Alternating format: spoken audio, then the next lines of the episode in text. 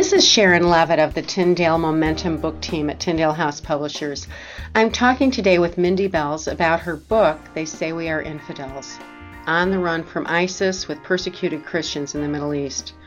Mindy is the editor of World Magazine and has been writing for World since 1986.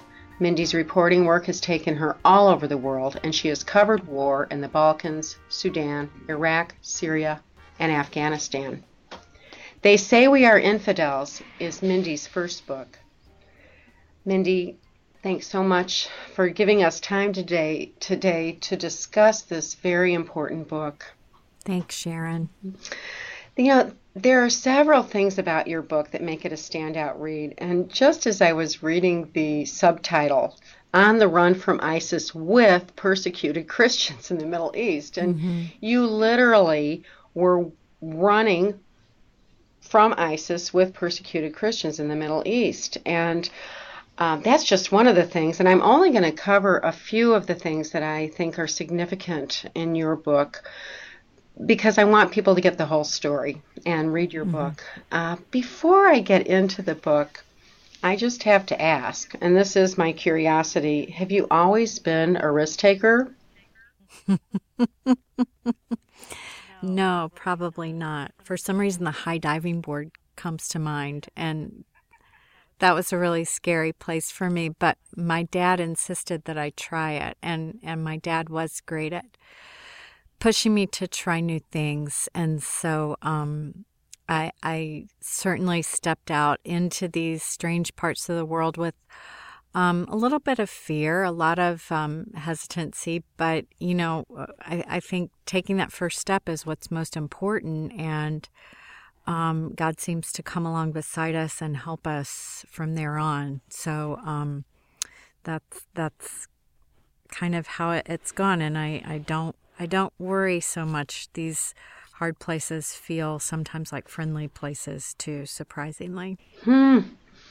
Wow, I just was so humbled when I was reading everything that you did, and uh, just astounded at your your courage. Um, but what a testament that you haven't always been such a big risk taker, but um, the Lord really does come and and and gives us his spirit so that we can stand strong. Uh, right. Yeah. Right. Well, uh, one of the other benefits in your book that I thought was so helpful to me was that it really gives a history of Christianity in Iraq and the Middle East. Very helpful, I thought, for those of us here who read little bits and pieces in uh, the newspapers and in World Magazine. And I just wondered before you started your work at World and it took you to the Middle East, what did you know about that history of Christianity? Not, yeah, not very much. And even as I began to work as a reporter and was getting assignments and was branching out into doing international work, I kept hoping no one would mention the Middle East. It was the one part of the world I really uh, didn't want to go to, didn't want to cover. I think, like most Americans, I thought of it as a place of endless conflict and um, difficult languages and um, people who were hard to understand. But, you know, 9 11 really changed that. And um, it, it, it wasn't really an option, even though I had by that time been covering things in the Middle East. It wasn't an option um, of of whether or not to focus on the Middle East. Our attention was riveted there after 9-11. and um, I think one of the things that you know for me um, has been so fascinating uh, uh, and and was definitely an impetus behind this book. Like most Americans, when I I think of early Christianity, I think of the Holy Land. I think of Israel and the areas right around Israel, and I forget how scripture moved out to the east, not simply to the west or not only to the west around the Mediterranean with the writings of Paul and Peter that we're much more familiar with. But it moved east, and the history there is really fascinating. And in many ways, because it was cut off from the Western church, that Eastern church um, grew kind of in a in its own little bubble and preserved. You know, today you can still hear Christians in Iraq worshiping in Aramaic, the language of Jesus, which has been handed down for all these hundreds of years. So it, it is a fascinating and and um, a fascinating history, and was all a discovery for me. Hmm. You know, why do you think it's important for us in the West to really understand that history? I think so that we have an appreciation, a deeper appreciation, perhaps, for the Christians who are continuing to live in this area. I mean, if you only look at Iraq, you have to be startled by the numbers. There, there is a decline of Christian, the Christian population around the region. In Iraq, what that means is that a population that numbered about one and a half million at the start of the Iraq War in 2003 now numbers about 225,000. That's an 80% decline. And I think for all of us, that was sort of the overarching, motivating number driving this book, making this book important. Um, but I, I think understanding the history, you know, when, when I sat down with one of the, the Christians in the courtyard of a church in Baghdad, and I said, So tell me your story. And the first words out of his mouth were, I have 32 archbishops in my family tree and that's just really a history I, I can't touch, one that I, I can't really relate to, and um, and so they have this this uh, both wide and deep connection to their Christian roots, and and in many cases also a wide and deep faith, and it's remarkable if you think about all that they've been through, that um, the faith has endured till today. Yeah. And uh, as you said, you you've been traveling to the Middle East for the past 20 years. And um, one of the things that adds so much credibility to your book is that fact, is that you've gone back so many times, and oftentimes you have been with the same people, traveling with the same people, right. and uh, traveling to the same region. And um, did you make a point of doing that, or how did that all unfold? No, it, it was not a plan. I, I, um, the the U.S. invaded Iraq in March of 2003, and it, a few months after that, I flew into Baghdad with a woman named Insaf Safu, she was an Iraqi Christian, and we had been put together by some mutual friends. We didn't know each other very well, but by going with her, this whole door into this um, this uh, Iraq the Iraqi Christian community opened to me. I began to meet other people who are whose stories are told in the book. Mudaffer, who also was returning for the first time since um, the fall of the Saddam Hussein regime other people that I came in contact with in churches and pastors. At that time, there was a lot of hope and expectation. People in Iraq thought that they would have a kind of freedom and a kind of opportunity that they saw we had in the West. And we all know that the long story is that that didn't materialize. But a lot of people came back willing to sort of stake their lives on that hope. And it became very important to me and even for us as a magazine to follow that story, to see how they were doing, if they would stay or if they would leave. And, you know, over the years, as things got harder and harder, and then we, you know, found uh, things got really hard when ISIS moved into the country in 2014, a number of people did leave. A number of people gave up and went went to the West or went to Europe um, or elsewhere but this, the people who have stayed have an amazing resilience. And I think not only should we, I think we shouldn't pity them. I think um, we should support them. And I think that we have a lot to learn from them and from their steadfastness. Hmm.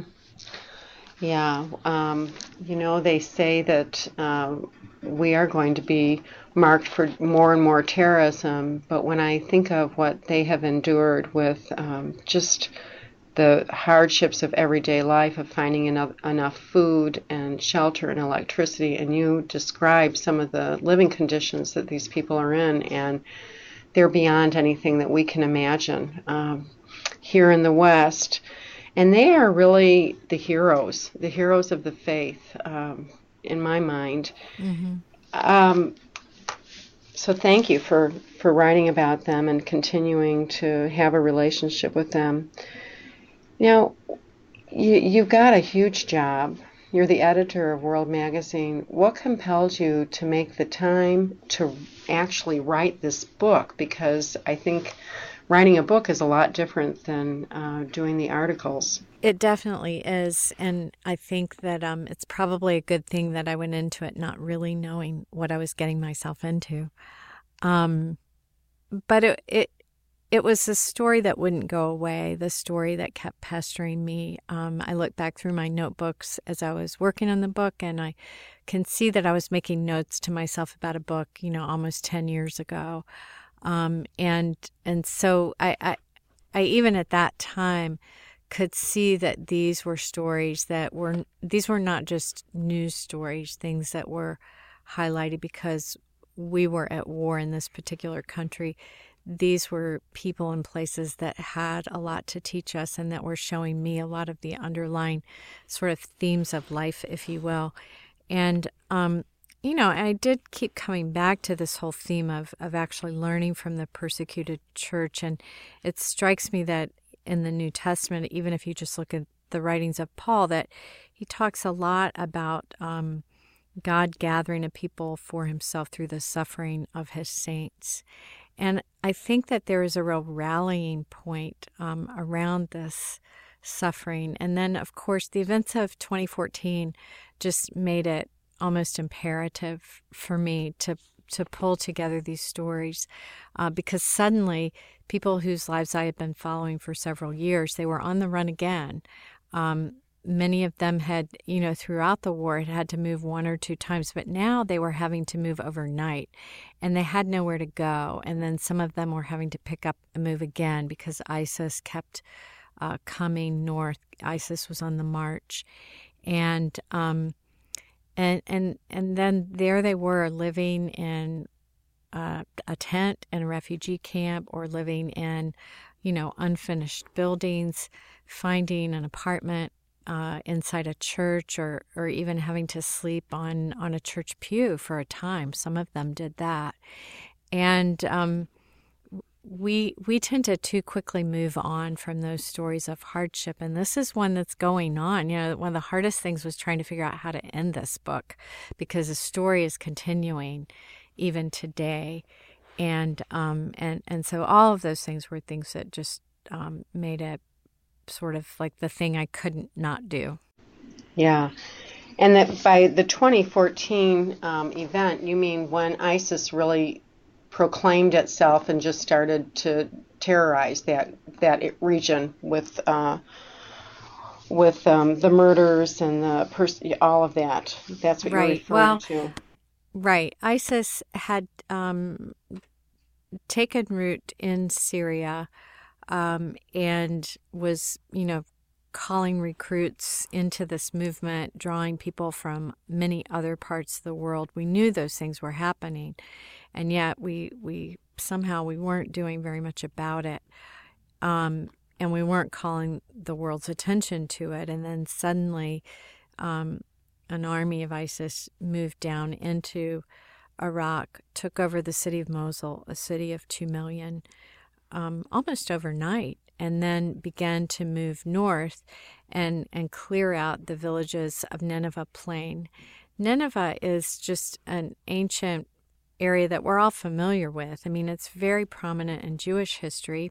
There were more Jews living there at the time of Jesus' birth than were living actually in what we think of as Israel.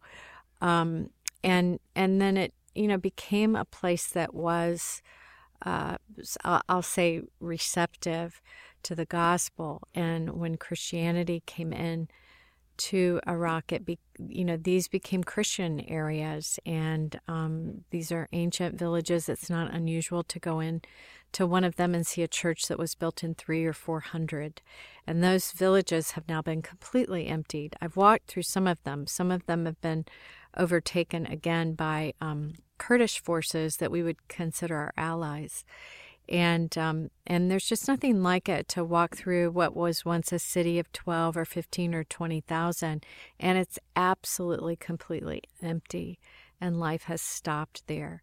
And that situation has continued virtually unchanged uh, from from the summer of 2014 until now almost two years later it's just overwhelming um, well, I did want to ask you um, how has this book changed you? It's a great question. Um, I think that I started this book with a reporter's distance. Um, I, I, really, and, and part of that was that I really wanted the stories of the people in Iraq and Syria, the believers. I wanted those to be prominent and to, to shine, if you will. Um, over the course of working on the book, it became clear that that you know I was I was part of the story too, and that I, I realized that what I needed to bring to it was a little more of my discovery and my learning about these people because um, that, for one thing, will help others. You know, I, I started out at the same place as most Americans would start out. I'm not a Middle East expert. I'm not someone who's fluent in Arabic. I'm, I'm basically a mom with four children who happened to be a reporter that got assigned to go to this part of the world. Um, but it did become a personal story. And I think that's important because I think that we care most about those things that that matter to us that where we've established a relationship and and you know in a way isn't that the story of Jesus's um, incarnation it is a story of drawing near and so I learned a lot by drawing near just being willing to do that and and certainly working through the book and going back and forth with people in Iraq brought a new level of nearness. Mm. Yeah, and a great sacrifice because in order to uh, draw near to those people, you have to let your guard down and care. So I, I just have so much respect for uh, the way you wrote the book and all that you did to put what you did into the book. Um, I know that our readers are wondering where they can get the book, and if they, first of all, you have a website, uh, www.theysayweareinfidels.com and the book should be is available now online for ordering. And it will be in stores brick and mortar stores everywhere uh, now or at the latest by april 19th so people can go out and get this wonderful book that will prayerfully motivate action on behalf of our christian brothers and sisters. So thank you mindy for your time and uh, god bless you in your work ahead. Thank you sharon Okay. Bye-bye. Bye.